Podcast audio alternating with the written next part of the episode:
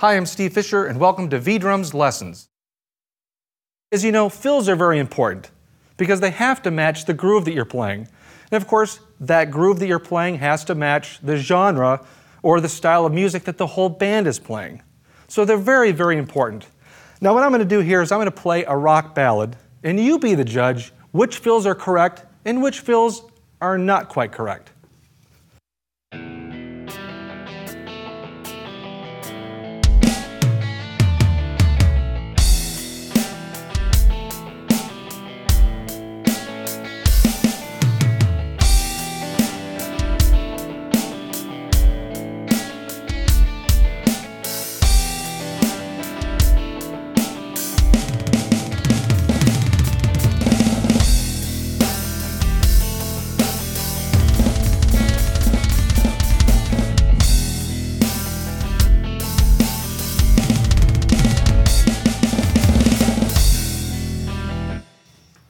You be the judge. What's right? What's wrong?